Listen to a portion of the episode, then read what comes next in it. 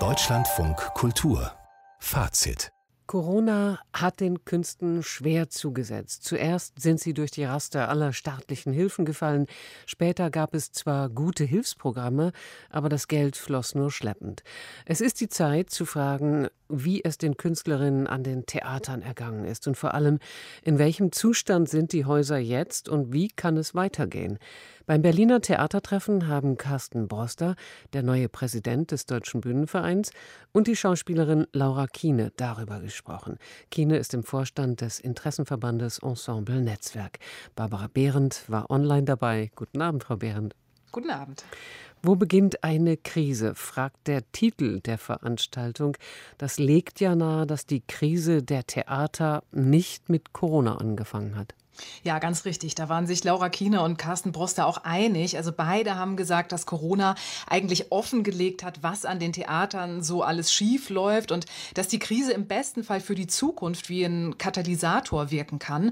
Zuerst ging es Laura Kiene, klar, als Vertreterin der Schauspielerinnen und Schauspieler natürlich um besseren finanziellen Schutz. Da war in der ersten halben Stunde, war das doch ein sehr detailliertes Gespräch über die besondere Situation der temporär Beschäftigten an den Theatern. Das sind eben nicht die Solo-Selbstständigen, sondern das sind die Schauspielerinnen und Spieler, die für ihre Arbeit am Theater sozialversicherungspflichtig bezahlt werden, die aber nicht festangestellt sind und zwischen den unterschiedlichen Verträgen mit verschiedenen Theatern dann eben auch mal freiberuflich tätig sind. Also ja, ein hybrides Beschäftigungsmodell, wie man so sagt, und diese doch ziemlich große Gruppe von Menschen am Theater, gerade an den freien Häusern, aber nicht nur, die ist eben durchs Raster gefallen. Und da drängt das Ensemble-Netzwerk jetzt darauf, im Vertrag einheitliche Regeln zu schaffen, Ausfallhonorare zu benennen, die in jedem Fall bezahlt werden und eben auch Honoraruntergrenzen.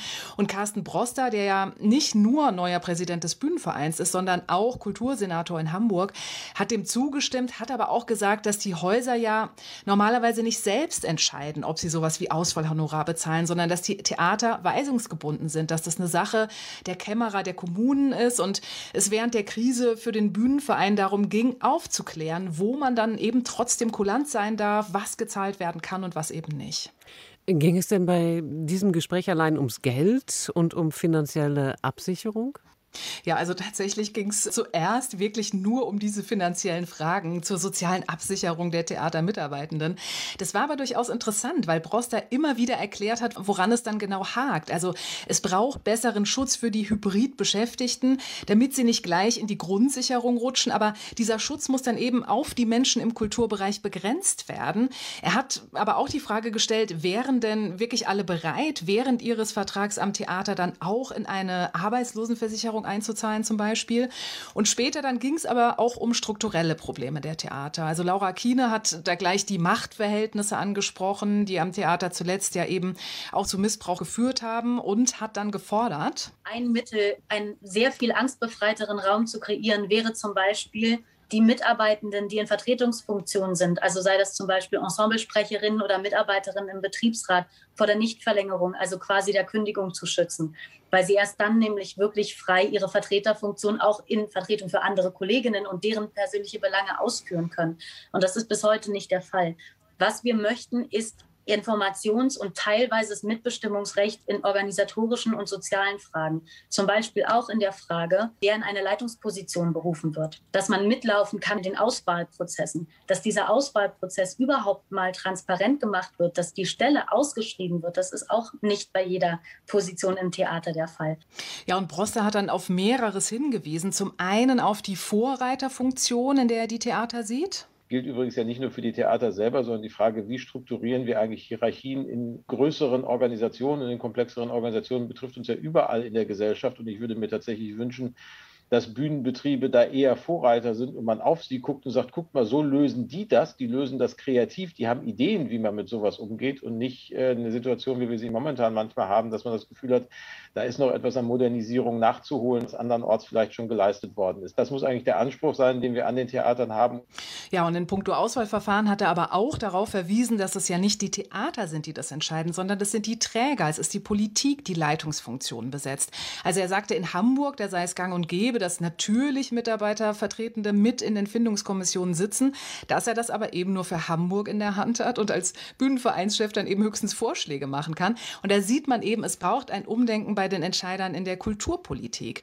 Und drittens auch ganz wichtig, er hat darauf verwiesen, dass es eben nicht nur darum gehen kann, die Leiterinnen und Leiter auszutauschen oder ja mit Doppelspitzen an den Häusern zu arbeiten, sondern dass es im Theater, wie in jedem anderen Betrieb, darum geht, den Betrieb so zu strukturieren, dass alle mitgenommen werden, also dass alle auch den Sinn ihrer Arbeit sehen. Wo hört die Krise auf? So lautet der zweite Teil des Titels dieser Veranstaltung, die Sie, Barbara Behrendt, verfolgt haben. Gab es denn hier noch weitere Zukunftsideen?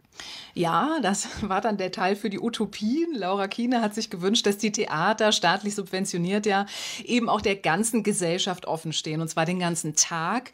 So in etwa wie Bibliotheken mit WLAN, Café, also wirklich als gesellschaftlicher Treffpunkt. Und sie hat gefordert, dass die Finanzierung der Kultur bei den Kommunen eben nicht mehr als freiwillige Leistung gilt, sondern festgeschrieben wird, um auch kommenden Kürzungswellen vorzubeugen. Und Brosda hat sich dezidiert dafür ausgesprochen, dass die Kultur nach der Krise nicht weiter vom Bund finanziert wird, wie das ja im Moment der Fall ist durch diese ganzen Hilfsprogramme, die er natürlich auch gut findet. Aber Kultur, sagt er, muss dezentral verantwortet werden. Sonst passiert abseits der Metropolen nämlich nur noch ganz wenig. Und das kann ja auch nicht der Kulturauftrag sein. Und dann hat er für mich wirklich die Frage der Stunde gestellt. Welche Bedeutung messen Bürgerinnen und Bürger unserer Arbeit eigentlich zu? Und der Aufschrei, als die Kultur in diesem Lockdown Light Ende Oktober, Anfang November als erste geschlossen wurde, kam nicht aus der Mitte der Bürgerinnen und Bürger dieses Landes. Der kam aus der Kultur. Aber dass jetzt Bürgerinnen und Bürger mehrheitlich gesagt hätten, ihr dürft unser Theater nicht schließen, ihr dürft unser Museum nicht zumachen, das ist nicht passiert. Und warum das nicht passiert ist, die Frage müssen wir uns mal stellen. Ich glaube, darauf brauchen wir Antworten. Ja, und das finde ich so wichtig. Und das trifft bei allen finanziellen und strukturellen Debatten die übergreifende Kernfrage, die sich ja alle Theater stellen müssen, weil sie über die Krise hinausweist. Also warum hat denn kaum jemand fernab der eigenen Blase gefordert, wir brauchen unsere Theater, die sollen wieder geöffnet liegen. Also da liegt für mich wirklich der Hund begraben, wenn man ein Theater für die komplette Gesellschaft sein will. Barbara Behrendt hat einem Gespräch zur bundesweiten Situation der Theater zugehört und für uns die wichtigsten Forderungen und zukunftstauglichen Maßnahmen und Fragen benannt. Dafür vielen Dank. Sehr gerne.